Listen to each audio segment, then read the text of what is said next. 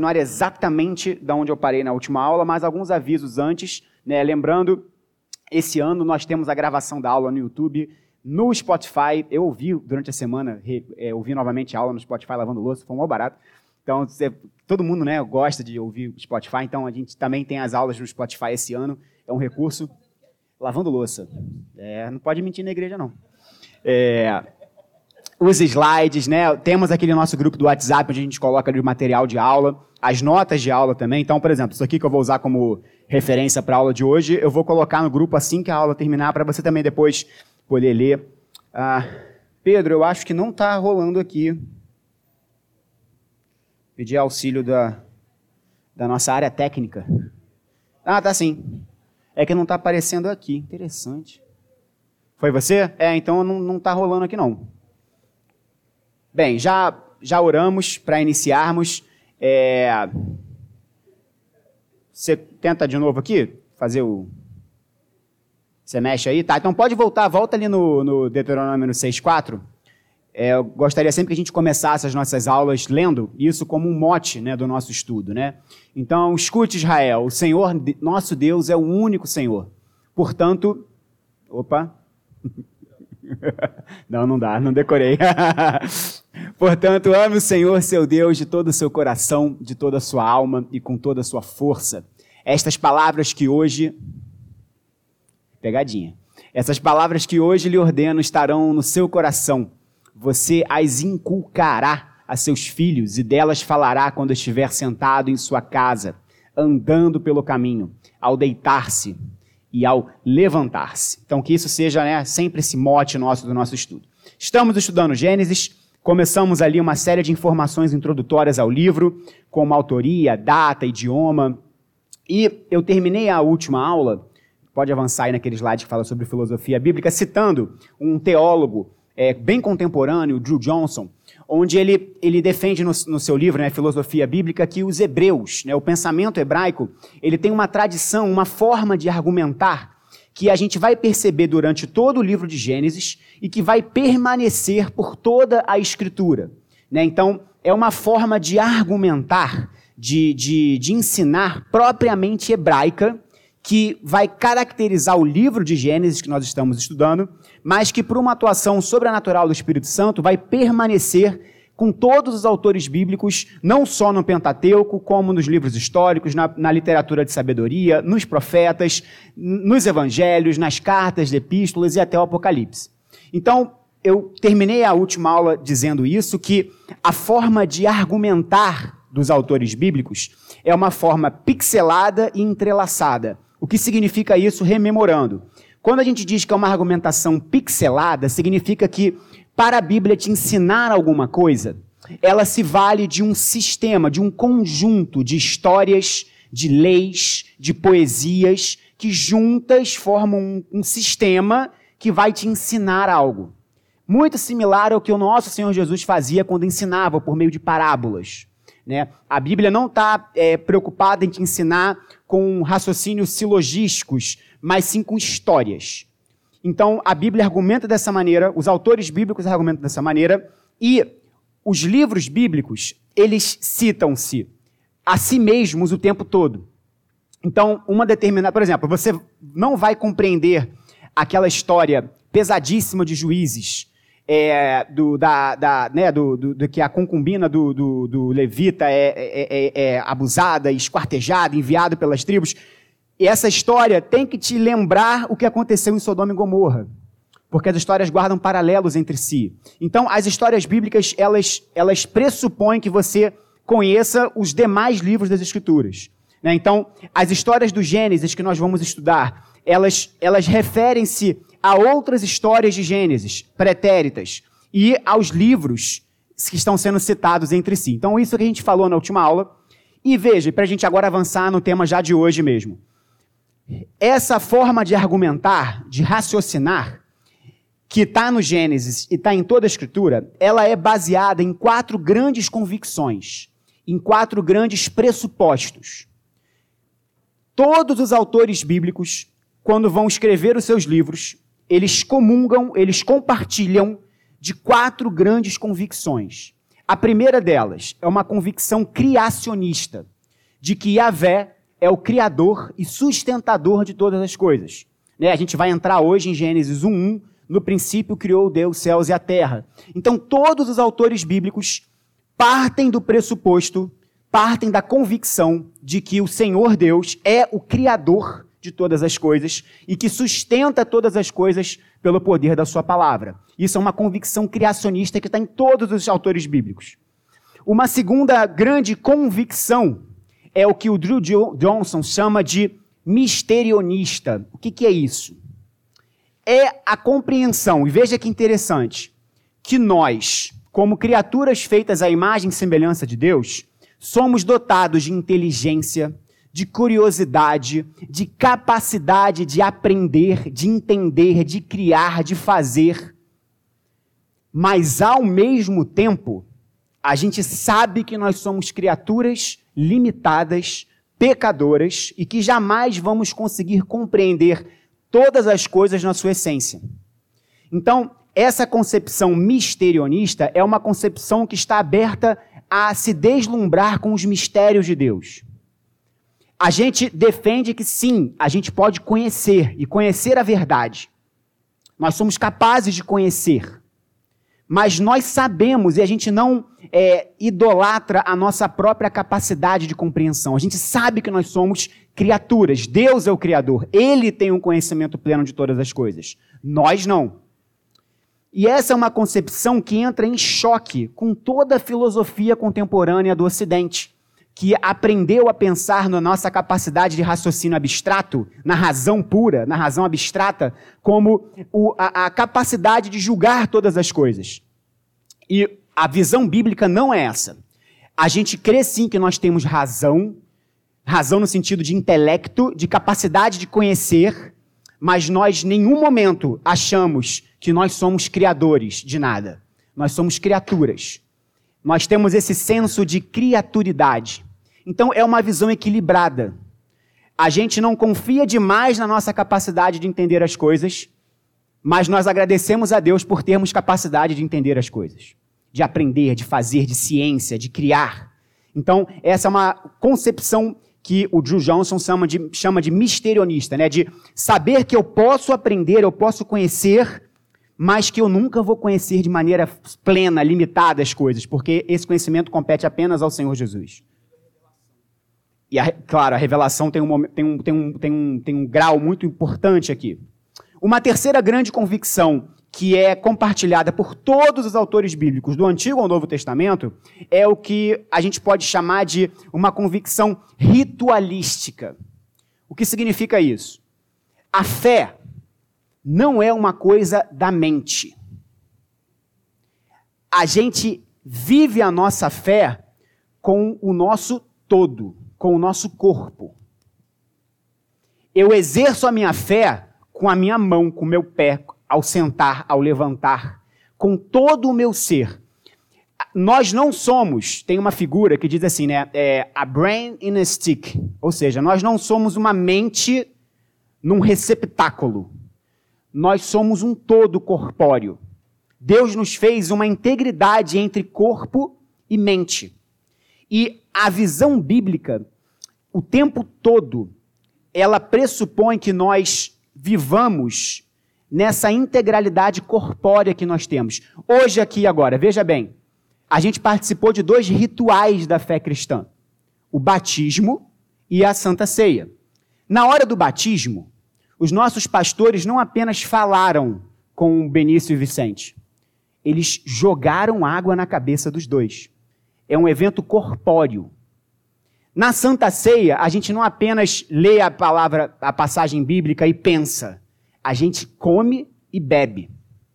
Então, a fé hebraica que, que carrega a fé cristã, ela é uma fé que pressupõe que a gente viva a fé com o nosso corpo. A visão hebraica é: não basta eu ouvir o mestre me ensinar eu devo ouvir o que o mestre está me ensinando e fazer aquilo que ele me determina fazer para que eu veja. Então, eu não apenas ouço a pregação, eu vivo o que a pregação me ensina a viver, eu faço. Então é uma concepção que a gente chama de ritualista, no sentido de que nós exercemos a fé com o nosso corpo também, não apenas com a nossa, com a nossa mente. Não é uma fé de abstração teórica, mas é algo que eu vivo, que eu ando, que eu faço. E por fim, uma característica distintamente hebraica é que a sabedoria bíblica, e aí ele chama isso de transdemográfico, é que a sabedoria bíblica, ela está desde o começo franqueada a todos. A sabedoria bíblica, ela não é exclusiva dos homens, mas também das mulheres.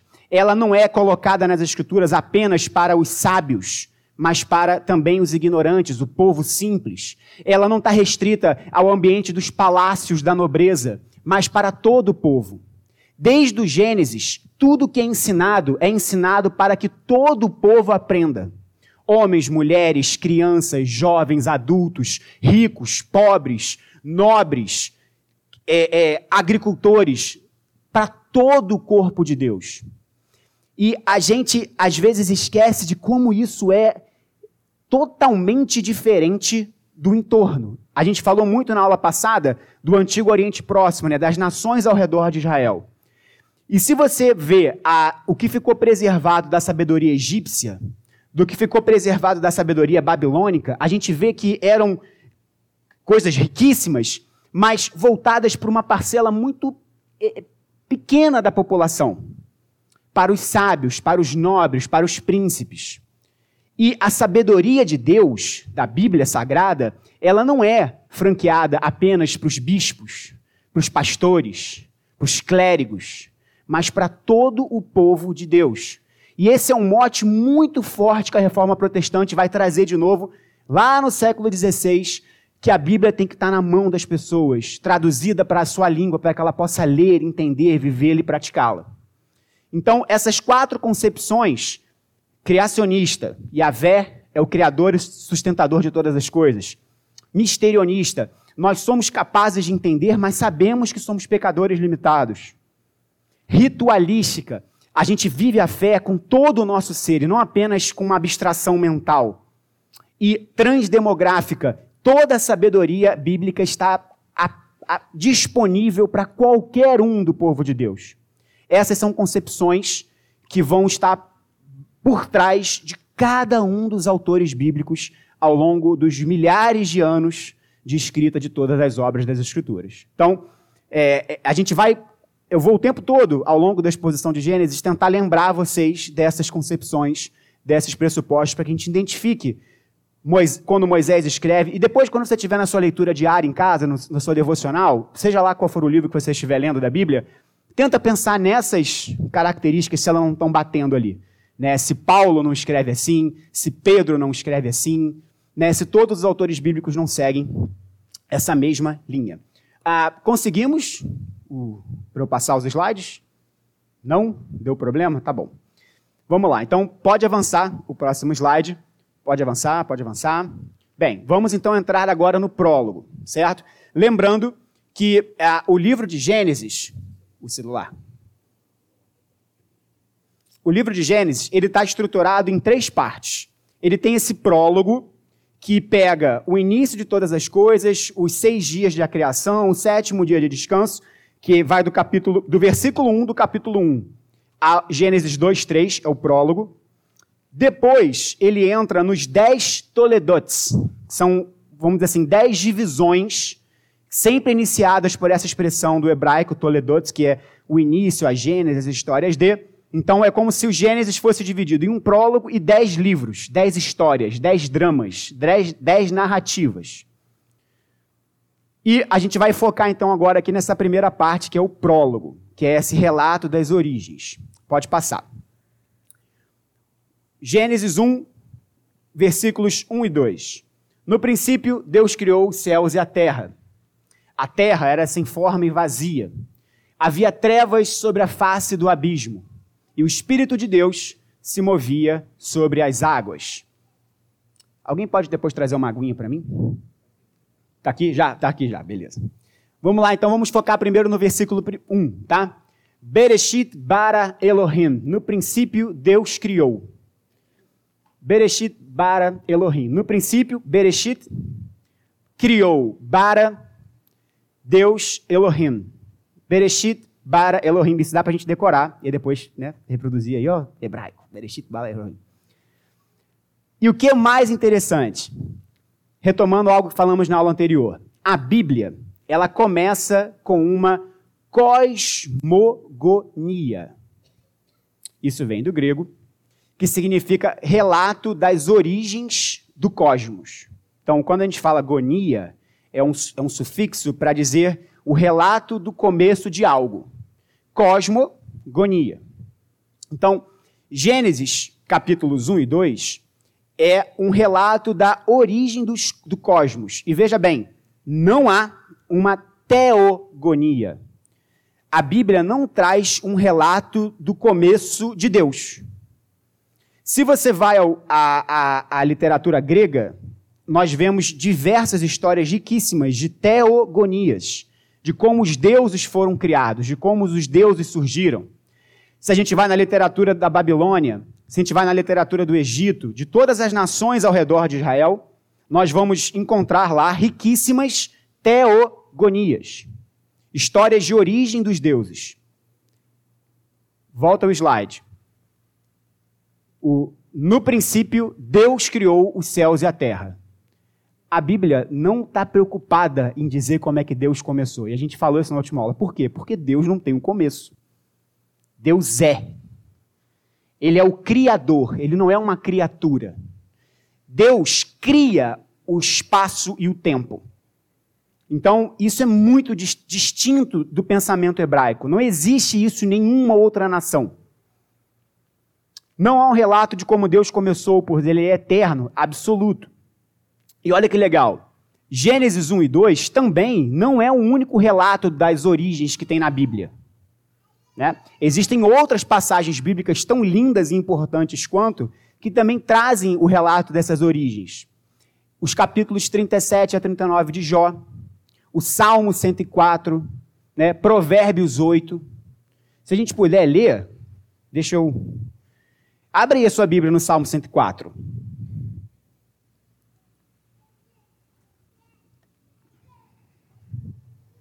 Aliás, é muito interessante a gente ler Gênesis, porque esse relato das origens de Gênesis ele vai ser reproduzido em diversos salmos diferentes.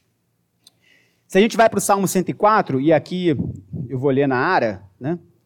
Bendize, ó minha alma, Senhor, Senhor Deus meu, como tu és magnificente, sobrevisto de glória e majestade, coberto de luz como de um manto.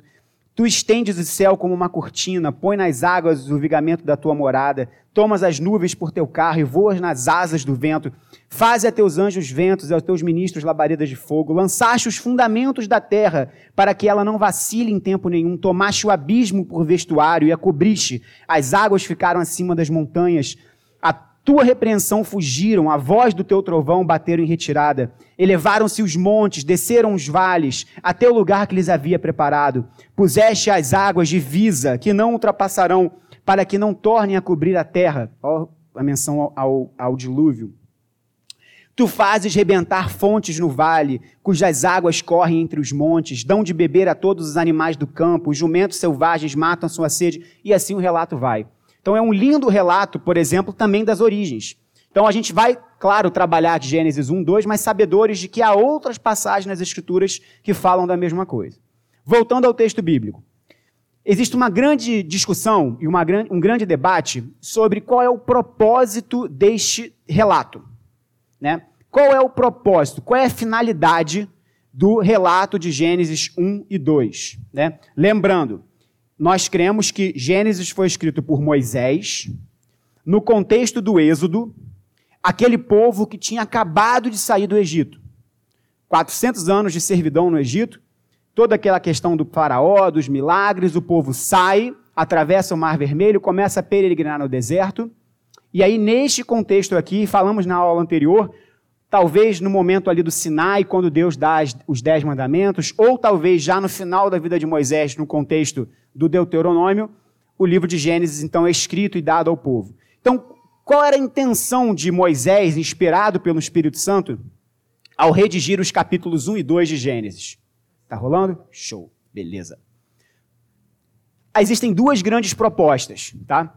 Primeira delas, de que Gênesis 1 e 2 é um relato de origem material, que ele estaria preocupado em relatar o quê? A pergunta que estaria por trás dos capítulos 1 e 2 de Gênesis seria o quê? O que foi feito? Como foi feito?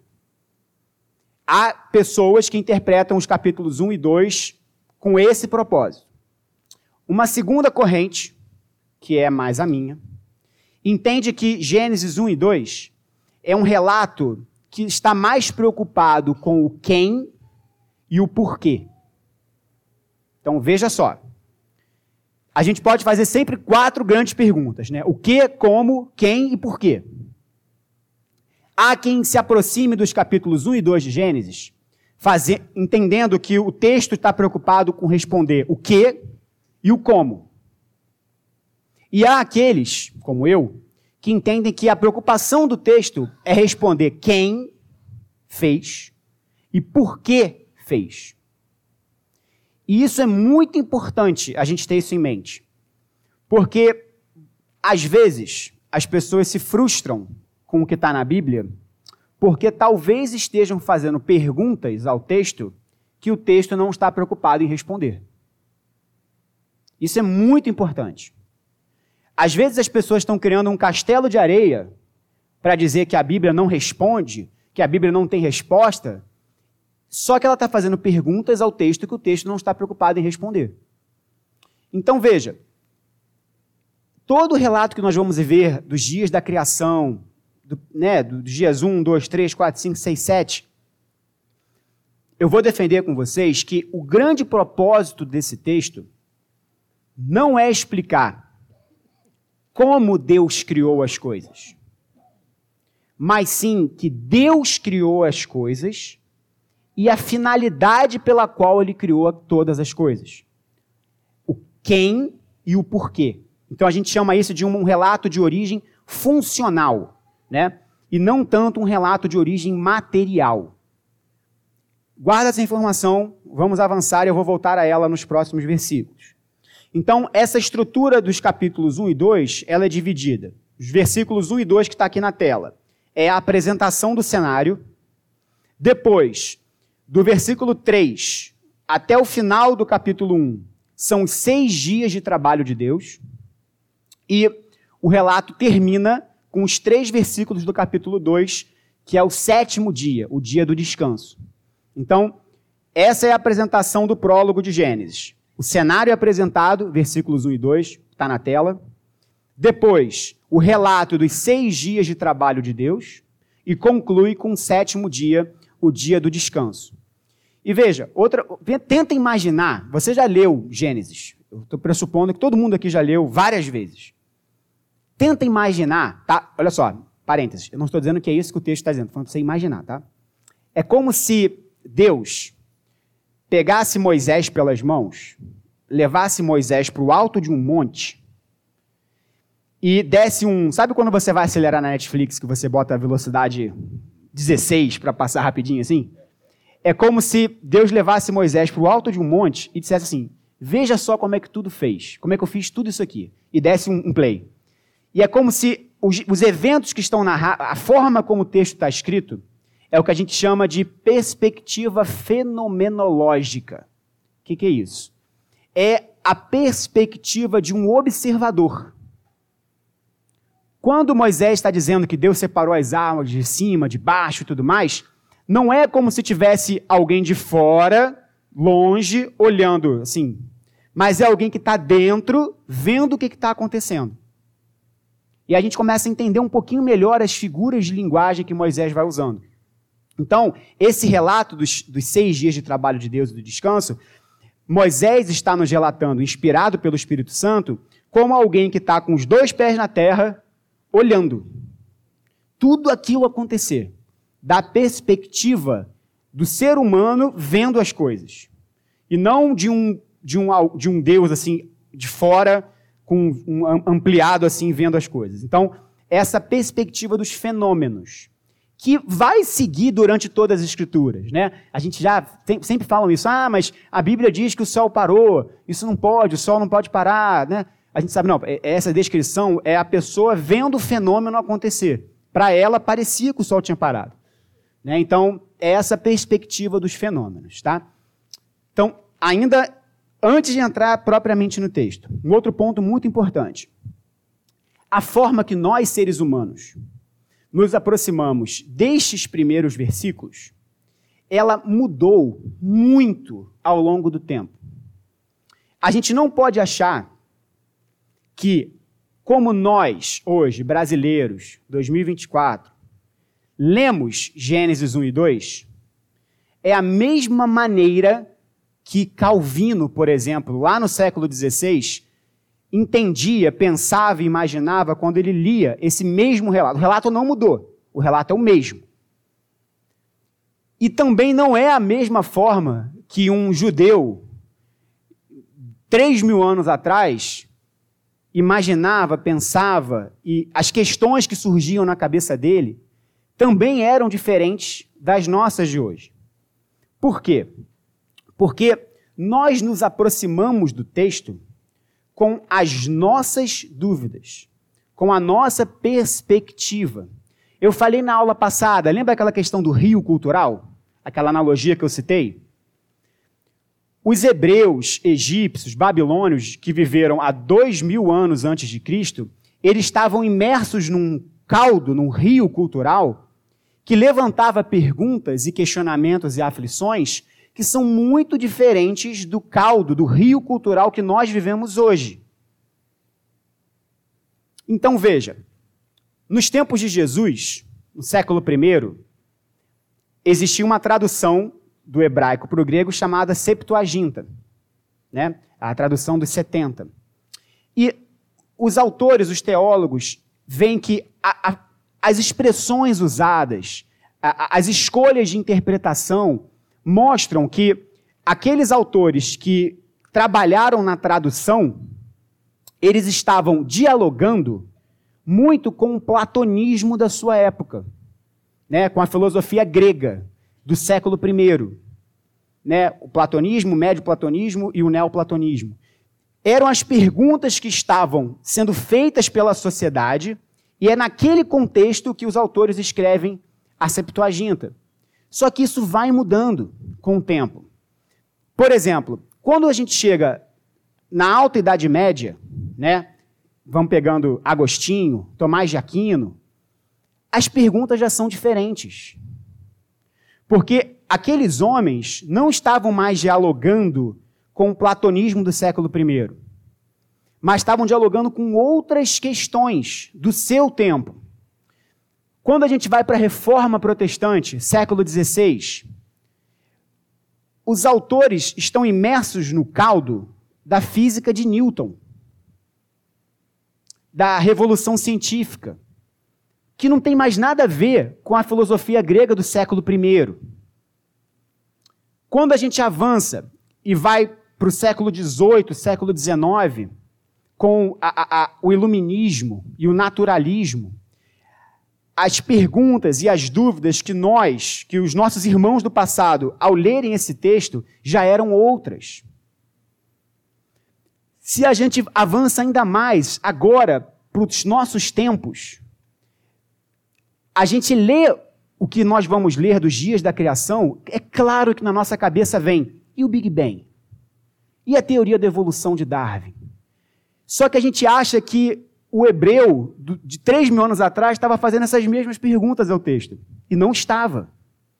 Que Calvino, que Lutero estavam preocupados com a teoria de evolução de Darwin, mas ela não tinha sido nem criada ainda. Então, o meu ponto é: é super normal, entendível e correto que nós nos aproximamos do texto com as nossas dúvidas, como, se, como homens contemporâneos. Você não está errado de achar que, por exemplo, o texto bíblico corrobora ou, é, ou não o Big Bang, a evolução, ou qualquer coisa do tipo. Essas são questões do nosso tempo. Mas a gente precisa saber que Moisés, quando escreveu esse texto, não estava preocupado com as dúvidas que nós temos hoje.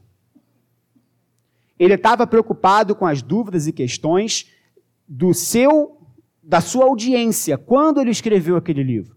É o que Calvino e o calvinismo chamam de teoria da acomodação.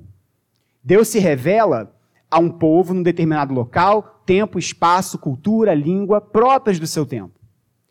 E vamos lembrar, a primeira, quando a gente retomou a escola dominical pós-pandemia, a gente começou com um curso de hermenêutica bíblica. A gente ficou aqui ao longo, ao longo de 22 estudando isso.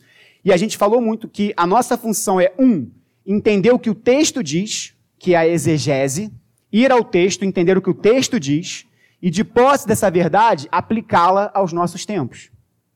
Esse é o movimento correto. Eu vou à Bíblia, entendo o que o texto diz e aplico essa verdade à minha vida hoje. Eu não posso inverter as bolas.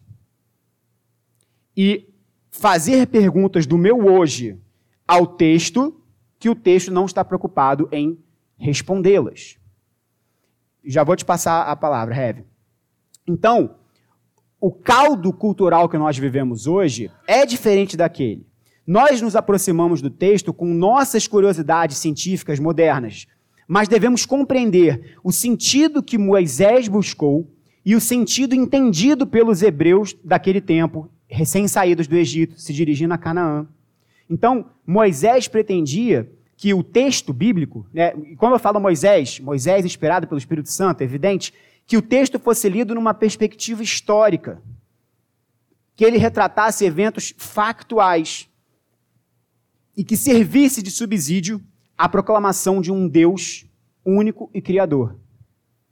Portanto, meus irmãos, Gênesis, de 1 a 11, não é um relato científico contemporâneo. Isso é um anacronismo.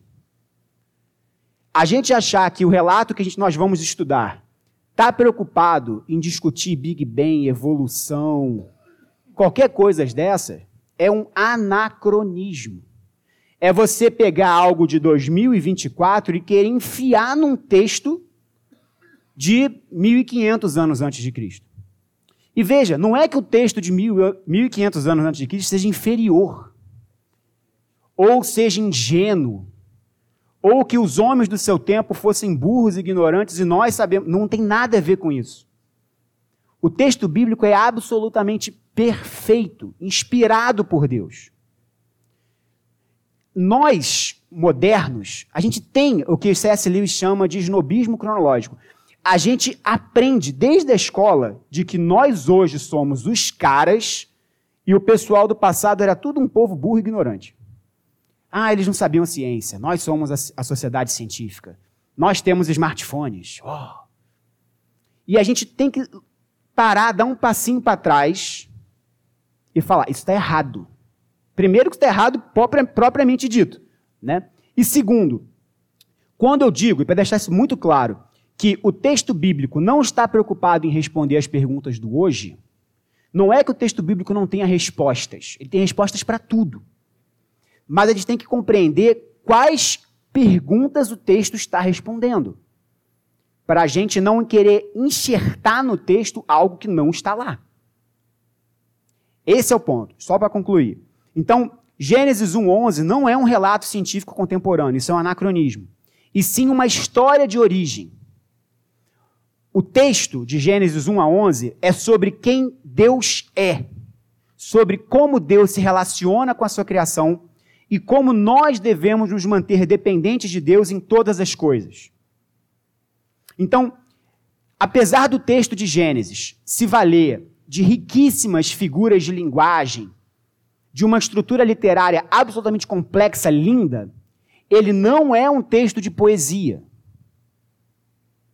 A poesia hebraica, ela tem caracteres muito próprios como paralelismo, como estrutura quiasmática, que não estão no texto de Gênesis. Gênesis não é uma poesia. Ele se vale algumas vezes de poesias, e eu vou sempre destacar para vocês quando elas aparecerem no texto. Mas Gênesis, ele é entendido como uma narrativa histórica. OK? Gênesis não é um, um, um, um relato de alegorias, de metáforas. De figuras de poesia e de linguagem. Não. Gênesis é um livro de narrativa histórica. Só que não significa que Gênesis é um livro moderno, contemporâneo e de uma narrativa histórica como é o G1, se é que você lê o G1. É, não é um, um lead do, da página do G1 dizendo o que aconteceu ontem em Macaé. É uma narrativa dentro do seu texto, dentro do seu contexto.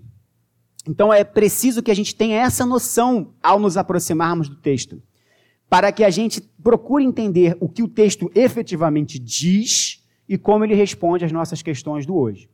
Reverendo Maurício. Se você puder falar no microfone, porque depois a aula vai ficar gravada e o pessoal não vai ouvir a sua brilhante inserção entre nós. Você nem ouviu ainda?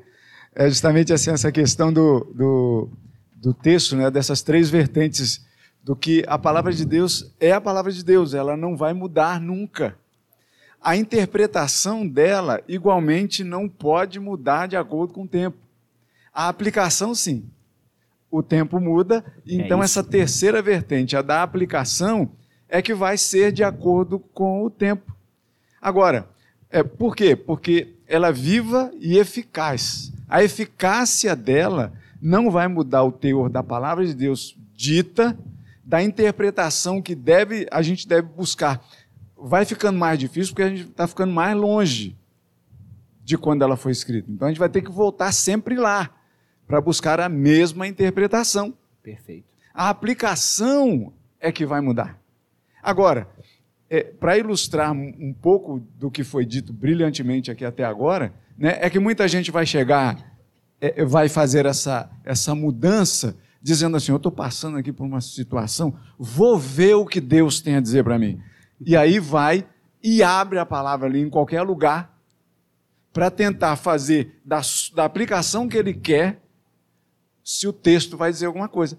Esse, aí está o erro. É justamente trocar os pés pelas mãos. A fonte, o início, deve ser sempre o texto bíblico a interpretação dele e aí sim a aplicação de acordo com o tempo. Perfeito. Valeu. Reverendo Gabriel.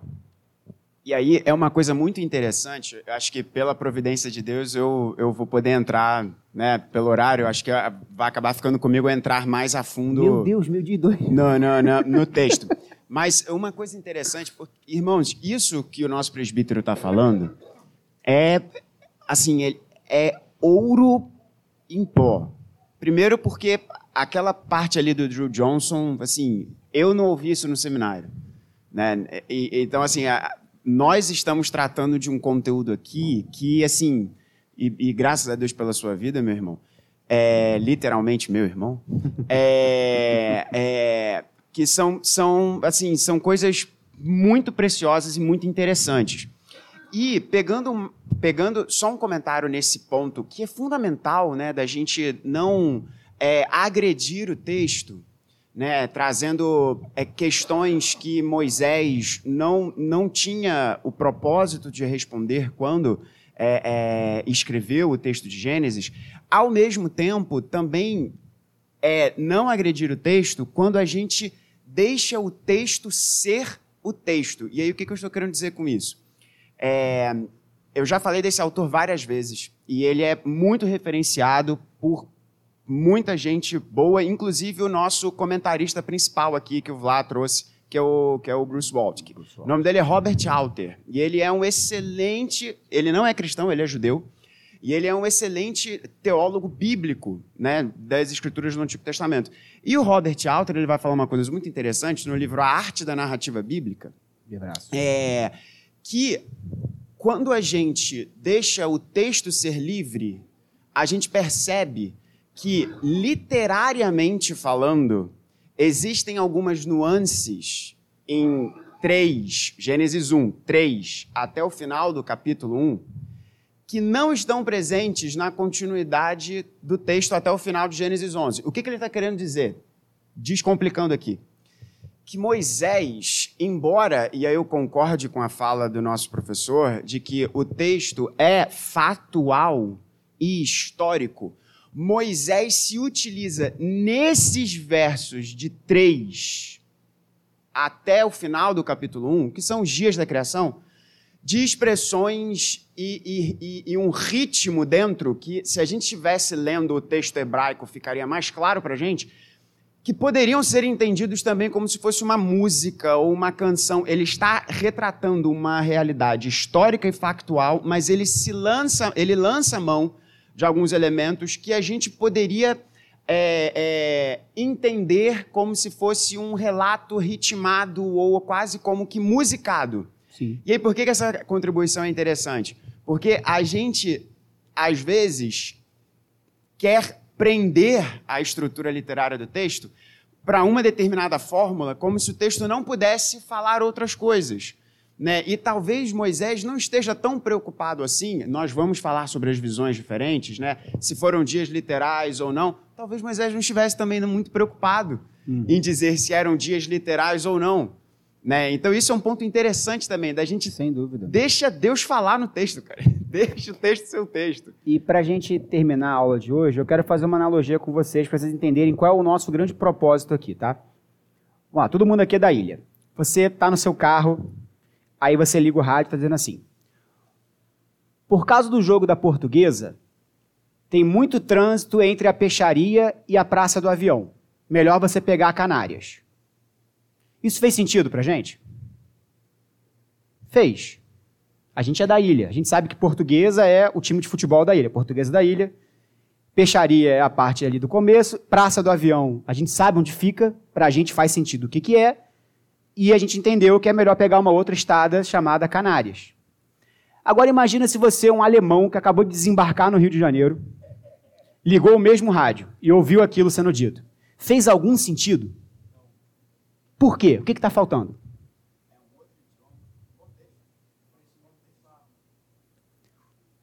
O contexto.